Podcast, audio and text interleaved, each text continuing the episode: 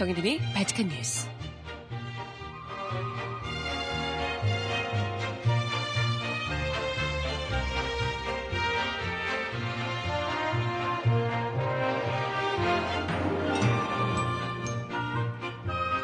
여러분 안녕하세요. 바칙한 뉴스 정혜림입니다. 박근혜 대통령과 정부 여당이 연일 테러 방지법 통과를 촉구하고 있는데요. 그런데 정작 국무총리인 황교안 총리는 본인이 현행 국가 테러 대책회의의 의장인 사실도 8개월째 모르고 있었던 것으로 드러났습니다. 새로 뭐 만들어서 국정원의 권력 몰아줄 생각하지 말고 있는 기구나 잘 활용해서 쓰라는 김강진 의원의 일침이 어제 빛을 발했습니다. 음악 듣고 와서 이야기 함께 나눠볼까요? 첫 곡, 바닐라 어쿠스틱의 노래입니다. 사이다 듣고 올게요. 신청곡 있으신 분 주세요.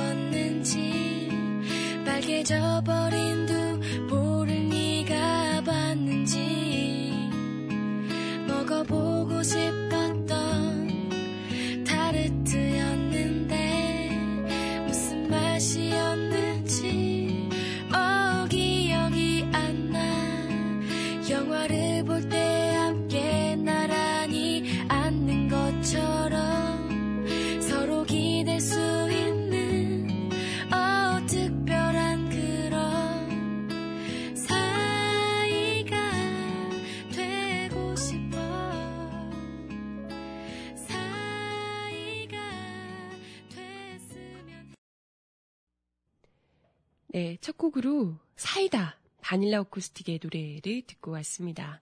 어제 황교안 국무총리를 향한 사이다 같은 발언을 쏟아내주신 김광진 의원의 어, 통쾌한 이야기를 음, 참 사이다 같다 느끼셨던 분들 많으셨을 것 같아서 첫 곡으로 사이다 들려드려 봤고요. 신청곡은 잠시 후에 전해드려 보도록 할게요. 네. 연일 지금 정부에서 북한의 뭐 이런 뭐 이러저러한 위협 어쩌고 하면서 핵시설 뭐 미사일을 뭐 이런 거 하면서 개성공단 중단 조치를 했고요. 그리고 사드 배치도 했고요. 지금 구체적으로 뭐 어디에 할지 이런 건 논의되지 않고 있지만 어쨌든 한다고 하고요. 그리고 또 국내에서는 대테러법을 그러니까 테러 방지법을 해야 된다고 통과시켜야 된다고 국회를 연일 지금 압박하고 있습니다. 어제도 보니까 청와대가 테러 방지법을 조속히 통과시켜야 한다고 압박을 하고 나섰습니다. 근데 그 증거가 참 웃긴데요. 무엇 때문에 테러 방지법이 빨리 통과돼야 되냐? 우리 사실 말은 테러 방지법이라고 하지만 국정원의 권한을 더 확대해 주는 것밖에 안 된다. 실질적으로 기존에 있는 테러 방지 관련한 뭐 법안 그리고 이제 뭐 여러 가지 조항들 이런 것만으로도 충분히 우리가 잘 활용해도 할 수 있는데 전혀 이건 지금 염두에 두지 않고 말만 테러 방지법이라고 하지만 실질적으로는 국정원의 권한을 보다 더 확대해주는 이런 걸 빨리 통과시켜야 된다라고 압박을 하고 있더라. 이야기를 드렸습니다. 이게 이제 권한, 이, 이 국정원의 권한을 더 크게 해주는, 넓게 해주는 그런 테러 방지법을 통과시켜야 한다고 주장하는 이유가 뭔 줄 아세요? 바로 국정원이 내놓은 근거를 두고, 그러니까 국정원이 내놓은 주장을 근거로 테러 방지법을 통과시켜야 된다고 얘기를 하는 겁니다. 이게 뭐냐면요. 국정원에서 그런 이야기를 했답니다. 어, 이게 진짠짠인지 모르겠어요. 일단은. 국정원에서 김정은이 테러 역량을 결집하는, 그러니까 대남 테러 역량을 결집하라는 지시를 내렸고, 실질적으로 대남 해외 공작 총괄 기구인 정찰 총국이 이를 준비하고 있다고 국정원이 주장을 한 겁니다. 글쎄, 아, 국정원이 과연 그 정도의 정보를 인지하고 있을 능력이 있는지 또 일단은 의문입니다. 북한에서 뭔 일이 일어나고 있는지 사실상 뭐 까십성 이런 거 아니고서는 국정원이 그간 행보를 봤을 때 심지어 뭐 김정일 전 국방위원장 죽었을 때도 몰랐던 거잖아요. 며칠 동안 모르고 있다가 외신 보도 아니 외신 보도도 아니고 북한에서 얘기를 해주니까 그때 알았던 거 아닌가? 우리 국정원이 다른 건 떠나서 저기 나라의 수장이 뭐 사망했다 이런 것조차도 캐치를 못하는 나라에서 거기서 그런 지시를 했다 대남 대테러 무슨 지시를 했다 이런 것 알 수가 있나요? 북한에서 미리 뭘 어떻게 미사일을 어떻게 할 거다, 뭐 핵 개발 시설을 어떻게 할 거다 이런 얘기를 직접 해주지 않으면 우리나라 모르잖아요. 미국에서는 알고 있는데 우리나라는 모르고 미국은 동맹이라고 하면서 얘기도 안 해주고 이런 거잖아요. 우리가 뭐 왕왕 있어 왔던 일인데 이런 상황에서 실제로 그런 일이 있다 하더라도 과연 우리 국정원이 알고는 있을 것인가? 그 정도 능력이 그 정도 정보력이 있는 기관인지 사실 우리나라 국정원이 가장 정통한 정보력을 발휘하는 건 북한이 아니고요. 국내에 있는 정부에 비판하는 단체들. 그죠? 이른바 국정원에서 종북 어쩌고 딱지를 붙이려고 하는 진보 단체들. 이런 단체들에 대한 정보는 진짜 빠삭하겠죠. 거긴 정말 뭐 알아줍니다. 관련한 정보들. 근데 지금도 그것도 부족해서 더 많이 알아보겠다라고 하면서 이제 뭐 대테러 테러 방지법 하겠다는 건데 어찌됐건 그런 주장을 국정원에서 청와대에게 국회에서 그런 보고를 했던 거고요.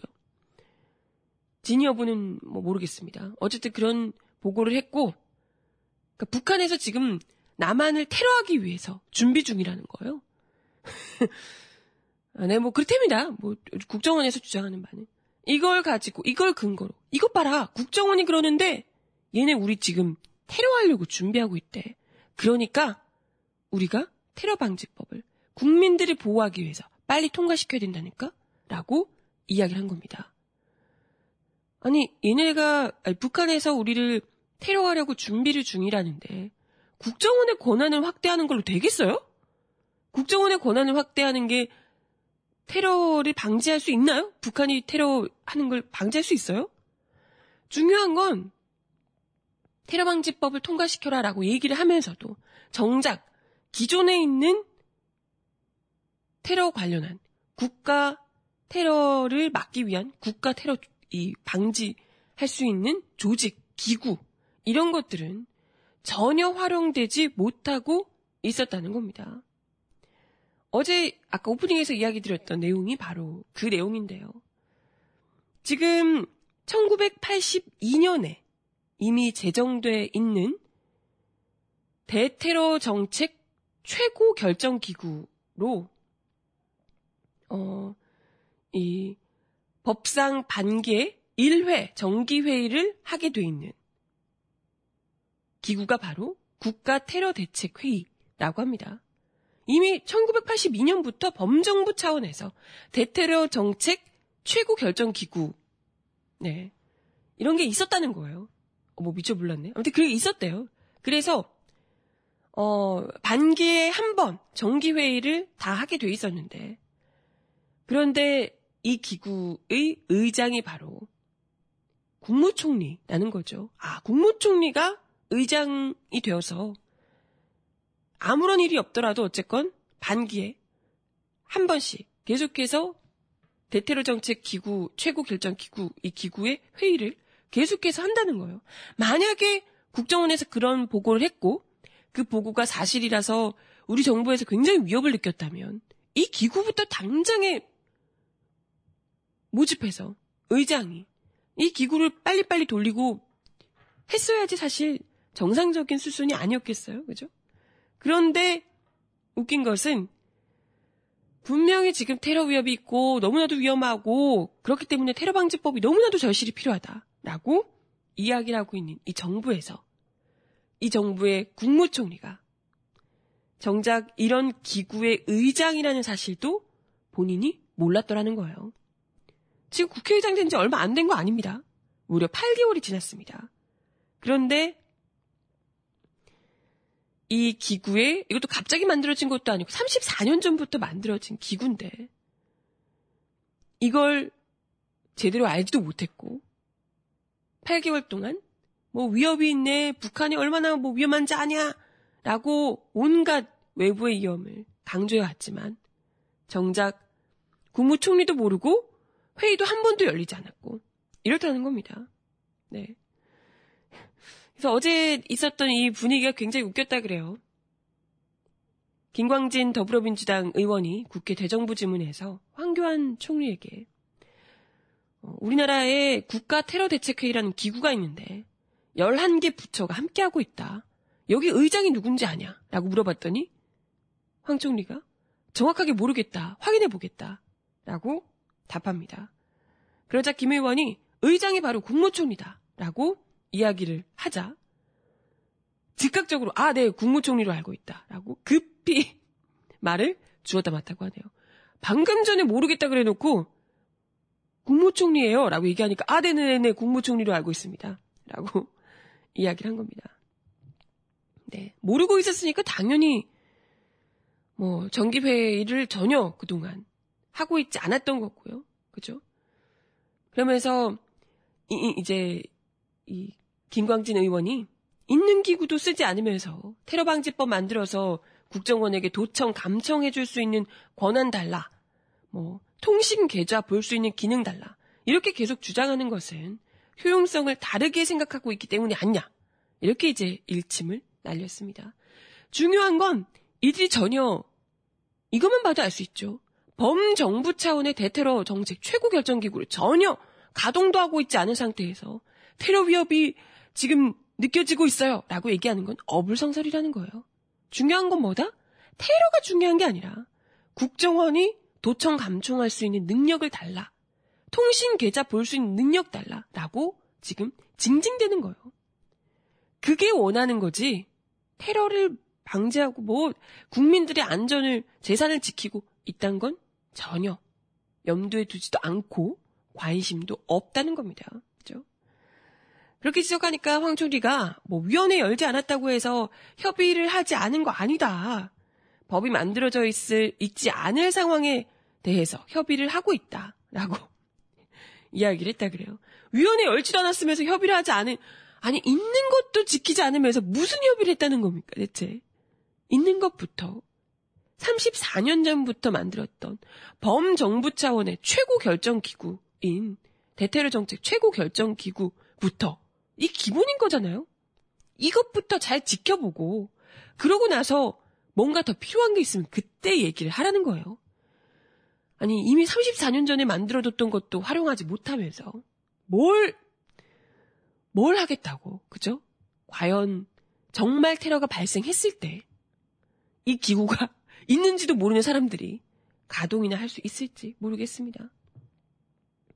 취임 8개월이 되도록 모른다는 말만 되풀이하고 있는데 아마도 뭔 일이 터졌을 때 정말 터진다면 뒤늦게서야 어머 이런 게 있었어? 이러지 않았을까?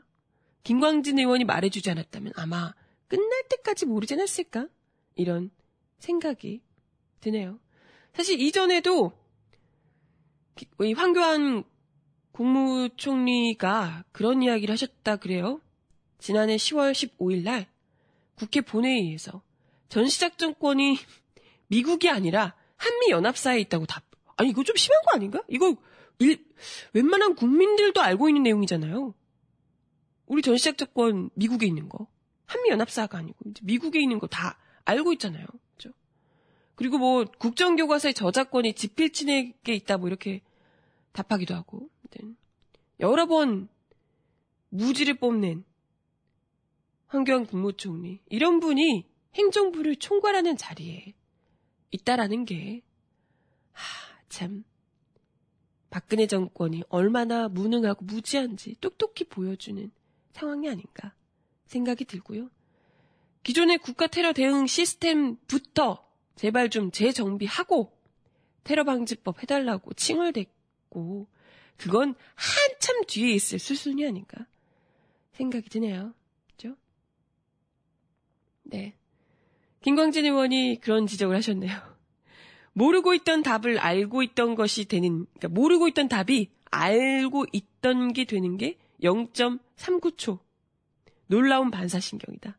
라고, 네, 이야기를 하셨습니다. 아, 만약에 김광진 의원이 의장이, 그, 정말 이렇게 페이크로 의장이 대통령 아닙니까? 이랬으면 바로, 아, 네, 대통령입니다.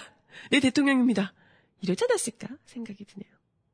아, 그러면 진짜 웃겼겠다. 네, 대통령으로 알고 있습니다. 이랬다가, 대통령 아닌데요? 국무총리인데요? 이러면 뭐라고 하셨을까요? 궁금하네요. 참, 이런 사람에게 맡겨두고, 우리가 지금 안보 위협을 얘기하고 있습니다. 아유, 참. 그래요. 우리 국민들 목숨은 우리가 지키는 거죠? 우리 스스로 지키는 거죠? 셀프 안전. 아시죠? 음악 하나 더 듣습니다. 송래퍼의 노래, 겨울잠.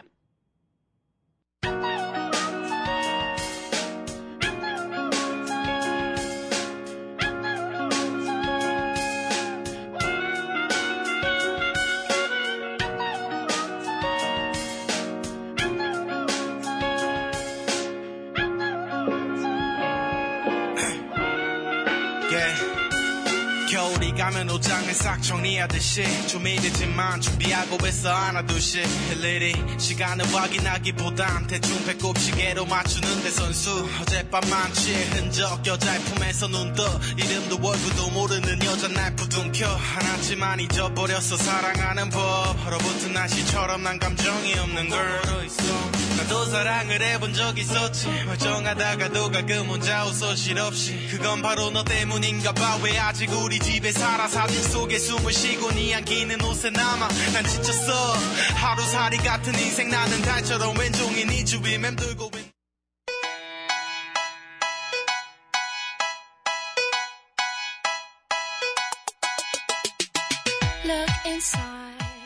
이 사람 왜 이럴까요? A bit harder. Cause we're so uninspired, so sick and tired of all the hatred you harbor. So you say it's not 개성공단 핵 미사일 커넥션을 제기하면서 증거가 있다고 주장하다가 증거가 없다고 말을 바꾼 홍영표 통일부 장관이 어제 학자적 양심, 제 인격을 걸고 국민을 기만한 적 없다고 말했습니다.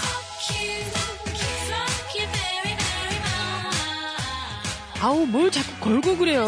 저기 얼마 전에 뭐 또 목숨 걸고 했던 분 또 계시는데 아 그분 목숨 안 거셨죠? 네, 아무튼 뭐 인격을 걸고 국민을 기만한 적 없다고 했는데 듣는 국민은 계속 기만 당한 것 같은 느낌 드는 건 뭘까요?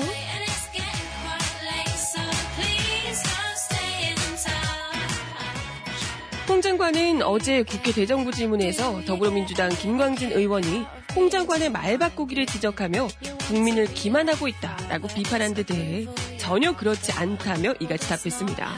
아, 어제 김광진 의원이 여러 보냈군요. 홍 장관은 말 바꾸기 논란에 대해서 말을 바꾼 적은 없고 다만 제가 사용한 표현에 대해 오해가 있어서 그 부분을 설명드렸다고 반박했습니다. 설명을 과정에서 매끄럽지 않은 부분이 있었다는 점은 다시 한번 말씀드립니다. 라고 덧붙였습니다. 그러면서 홍 장관은 개성공단 자금이 핵 미사일 개발에 사용됐다라는 주장도 다시 되풀이했습니다. 아, 증거가 있다 했다가 없다고 바꿨고 다시 아, 그럼 증거는 없지만 그래도 사용됐다라는 주장을 되풀이했다는 건가요? 박근혜 대통령이 그렇게 이야기하니까 또 금세 말이 바꾸실 건가? 이래도 기만이 아니다라고 해야 될까요? 새누리당 김재원 의원이 여러 가지 이유로 증거 자료를 공개할 수 없다 하더라도 개성공단 자금이 북한 당국에 넘어가 핵실험과 대량살상 무기 개발에 이용된 것은 틀림없는 사실이 아니냐라고 김재원 의원이 묻자 네 그렇다라고 답했습니다. 증거는 공개 못하겠지만 어쨌든 사실이다라고 이야기를 하는 거예요. 홍 장관은 여러 경로를 통해서 파악한 바에 따르면 개성공단 임금, 달러로 지급된 돈의 70% 정도가 당 서기실이나 35호실로 상납되는 것으로 파악하고 있고 그 돈은 다른 외화와 마찬가지로 핵 미사일 개발과 치적 사업에 사용되는 것으로 파악하고 있다라고 얘기했습니다. 근데 많은 분들이 그러더라고요. 그래봤자 북한 전체 경제 1%도 채 안 되는 돈으로 북한이 그럼 핵 개발과 미사일 개발까지 했다니. 그보다 훨씬 더 많은 돈을 국방비로 때려받고 있는 우리 정부는 그동안 대체 뭘 한 거냐라고 묻네요. 아, 미국한테 비행기 사주는 거? 이런 거 있나? 아, 사드 사주는 거? 어, 미치겠다. 네. 음악 하나 더 듣고 오겠습니다. 조장혁의 노래. 어, 이거 왠지 의미심장한데요. 중독된 사랑. 우리가, 우리 정부가 미국을 향해서 아마도 이런 게 아닐까. 중독돼서 아무것도 안 보이는 거죠. 다시 너를 볼 수 있을까? 이렇게 너의 집까지 오고만 거야. 넌 나를 떠나도 매일 널 바래다 준습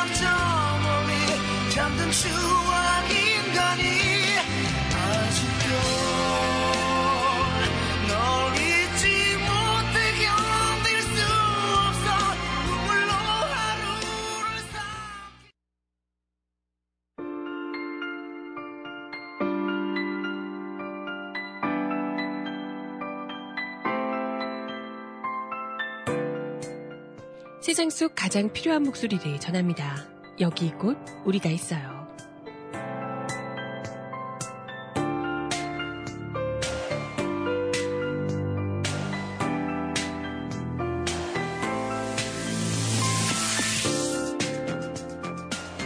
박원순 서울시장과 이재명 성남시장이 일본군 위안부 피해자 이야기를 담은 영화 귀향이 상영관이 충분치 않으면 시가 나서서 돕겠다고 밝혔습니다.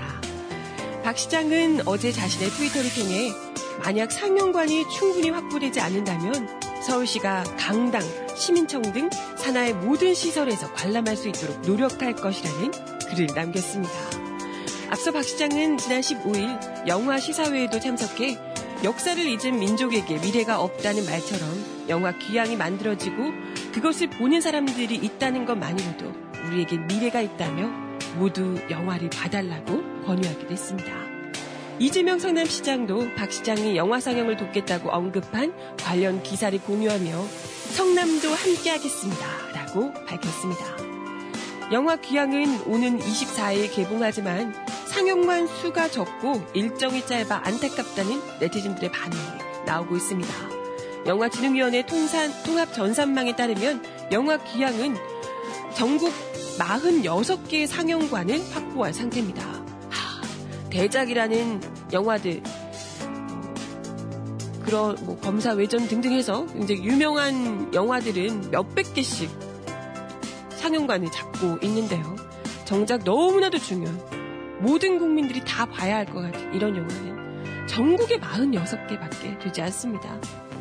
부디 서울시, 성남시에 그치지 않고 전국 모든 각지에 있는 지자체들에서도 직접 나서 주시면 그런 분위기가 되면 아마도 지자체들 뿐만이 아니라 영화관들까지도 나서게 되지 않을까 바라봅니다. 이런 거야말로 정말 모든 공무원들, 뭐 군인들, 기업들 다 나서서 영화를 봐야 정상 아닌가요? 아니 애국심 어쩌고 하면서 국제시장 이런 거 보지 마시고 국제시장 영화 애국 예 그죠 대통령이 직접 귀향 이런 영화를 보셔야 맞는 것 아닌가 싶습니다. 아 그러고 보니까 궁금하네요. 박근혜 대통령 과연 영화 귀향 보실까요? 명량 국제시장 뭐 이런 거 보셨는데 애국 마케팅으로 한다면 정말 귀향 보셔야 마땅한 것 아닌가 싶습니다. 이승철의 노래 신청하셨어요. 친구의 친구를 사랑했네. 듣고 옵니다.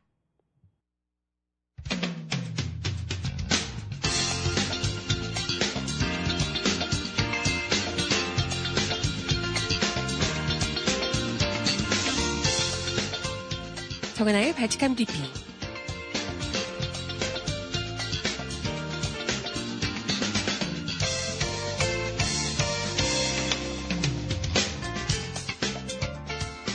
첫 번째 소식입니다.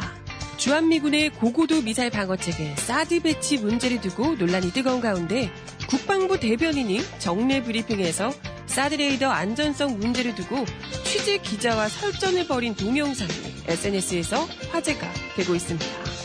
국방부가 정부 정책 브리핑 누리집에 올린 영상을 보면 문상균 국방부 대변인은 지난 16일 오전 국방부 1일 정례 브리핑을 한 뒤 기자들의 질문을 받았습니다. 이 과정에서 김태훈 SBS 기자가 민간에서는 주민 건강, 국민 건강과 관련된 것은 가장 엄격한 기준과 가장 보수적인 기준을 적용해서 실천한다며 그런데 사드는 이 레이더, 사드 레이드, 레이더 전자파에 대한 기준을 보면 2009년, 2012년, 2015년 기준을 갖고 와서 그 중에서 가장 사드 전자파를 축소해서 평가하고 있는 2009년의 것을 국방부가 들이밀며 100m 밖은 안전하다고 말하고 있다라고 지적했습니다. 문 대변인은 이에 대해 기존에 나온 모든 자료를 종합해 봤을 때 사드 체계는 인체와 환경에 큰 영향이 없는 것으로 파악하고 있다는 원론적인 답변을 했습니다. 그러자 김 기자는 보고서에 나와 있는 정확한 워딩이 심각한 화상과 내상을 입힐 수 있다라고 되어 있다. 100m 이내에서는 이라고 지적합니다. 문 대변인은 그런 내용이 있는 것으로는 알고 있다. 라고 말하면서도 이어지는 질문에 대해서는 끝까지 기술적인 문제는 제가 여기서 답변해드릴 사안이 아니라는 식으로 피해갔습니다. 그러자 김 기자는 대변인 같으면 100m, 한 101m에서 사실 수 있겠느냐라고 물었고 문 대변인은 다 안전 조치를 하기 때문에 전혀 문제가 없다는 말을 되풀이했습니다. 이 누리꾼들은 국방부 대변인의 답답한 답변을 접하고 공분했는데요. 어떻게라는 부분에 대해서 절대 말을 안 하네요. 아니 못하는 거겠죠? 라고 지적하기도 했고요. 저 대변인 레이더에서 더도 말고 덜도 말고 딱 101m 밖에서 살게 해야겠다. 라고 얘기하기도 했습니다. 국방부 수준을 보여주는 브리핑이다라는 지적도 있었네요.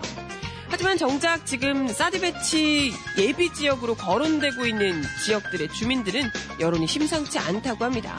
사드 배치를 찬성하는 경우라도 거주 지역에 배치되는 데 대해서는 부정적인 시각이 뚜렷한 것으로 나타나고 있다네요.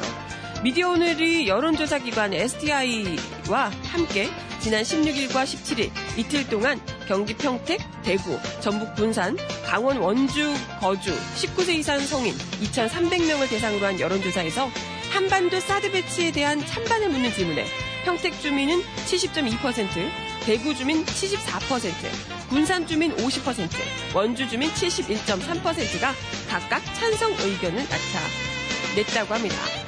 그럼에도 불구하고 거주 지역과 연결시키면 20%포인트 이상이 찬성에서 빠져나가는 것으로 파악이 됐다고 하네요. 평택 주민 49.9%, 대구 주민 48.9%, 군산 25.1%, 원주 주민 44.8%만이 찬성한다고 답했다는 소식입니다. 아, 뭐, 이렇게 101m에서 살아도 된다 하시는 분들, 그래도 사드 배치해야 된다 라고 하시는 분들, 이왕 할 거라면 그런 분들 집 앞마당에 사드 배치 해야 되지 않을까요?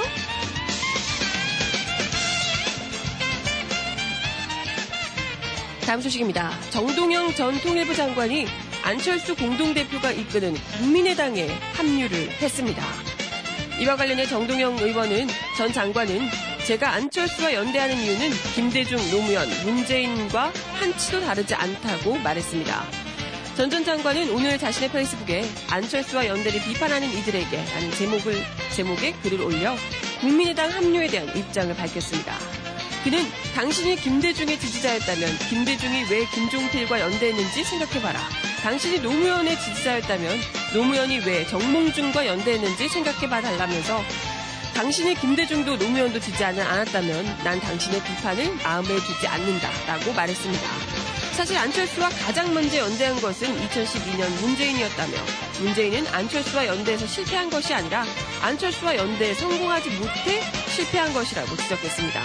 정 전 장관은 저는 이 연대를 꼭 성공시켜 내년 대선에서 남북을 가로막고 민생을 피폐하게 만든 보수 정권으로부터 정권을 꼭 되찾아올 것이라고 강조했습니다.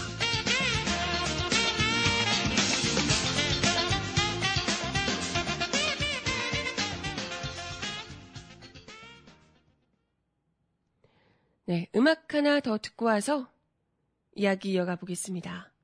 크러쉬와 로꼬가 함께 부른 노래 아마도 그건입니다.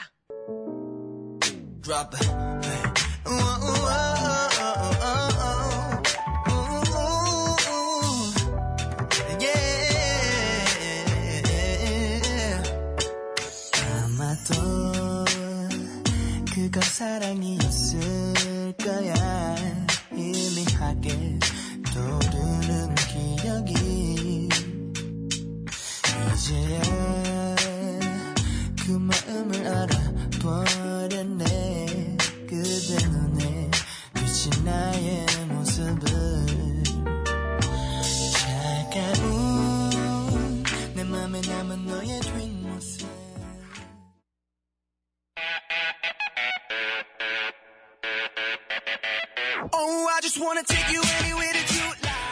정하나의 한 칸 속 세상.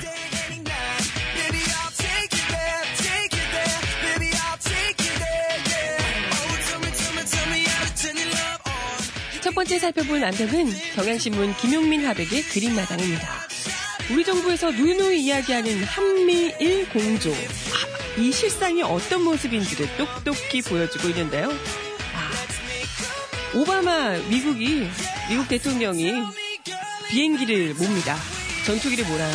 그 전투기에서 아베 일본 총리가 찌라시를 뿌려요. 어떤 찌라시냐면 위안부 강제 연행 증거 없다라는 찌라시를 세계 만방에 뿌리고 있습니다. 그리고 그 전투기 밑에는 사드가 달려 있어요. 그리고 그 사드의 머리에 우리 여왕님이 대롱대롱 매달려 계시네요. 거기에 매달려서 우리 여왕님은 대북 확성기로 이야기를 하고 계십니다. 이런 한미일 공조. 하, 한국과 미국과 일본의 위치가 어떤 공조인지 똑똑히 보여주고 있죠.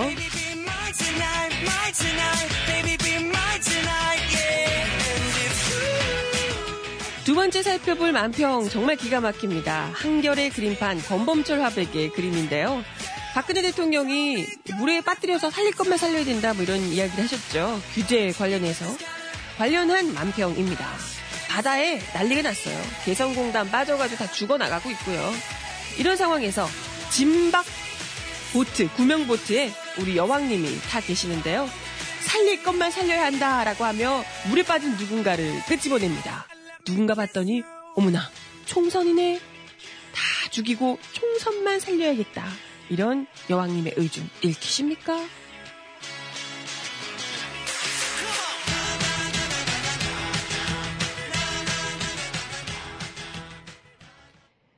네, 이렇게 보니까 진짜 좀 무시무시하네요. 다 죽이고 총선만 살린다. 모든 것이 다 총선 때문이라는. 예, 참. 이런 상황에서 야당들이 좀 정신을 차려서, 하, 참 바짝 붙어야 될 텐데요.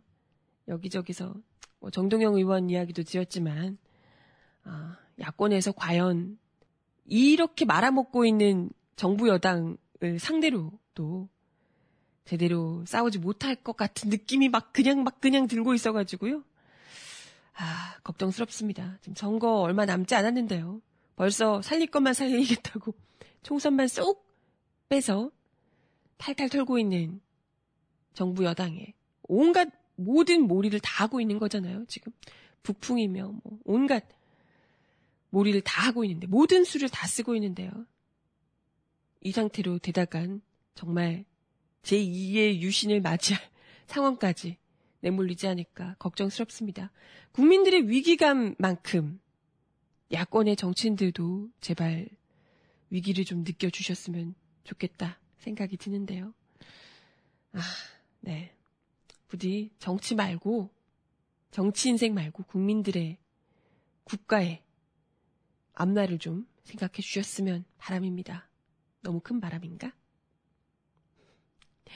네. 마지막 곡은 이 노래로 들려드리려고 해요.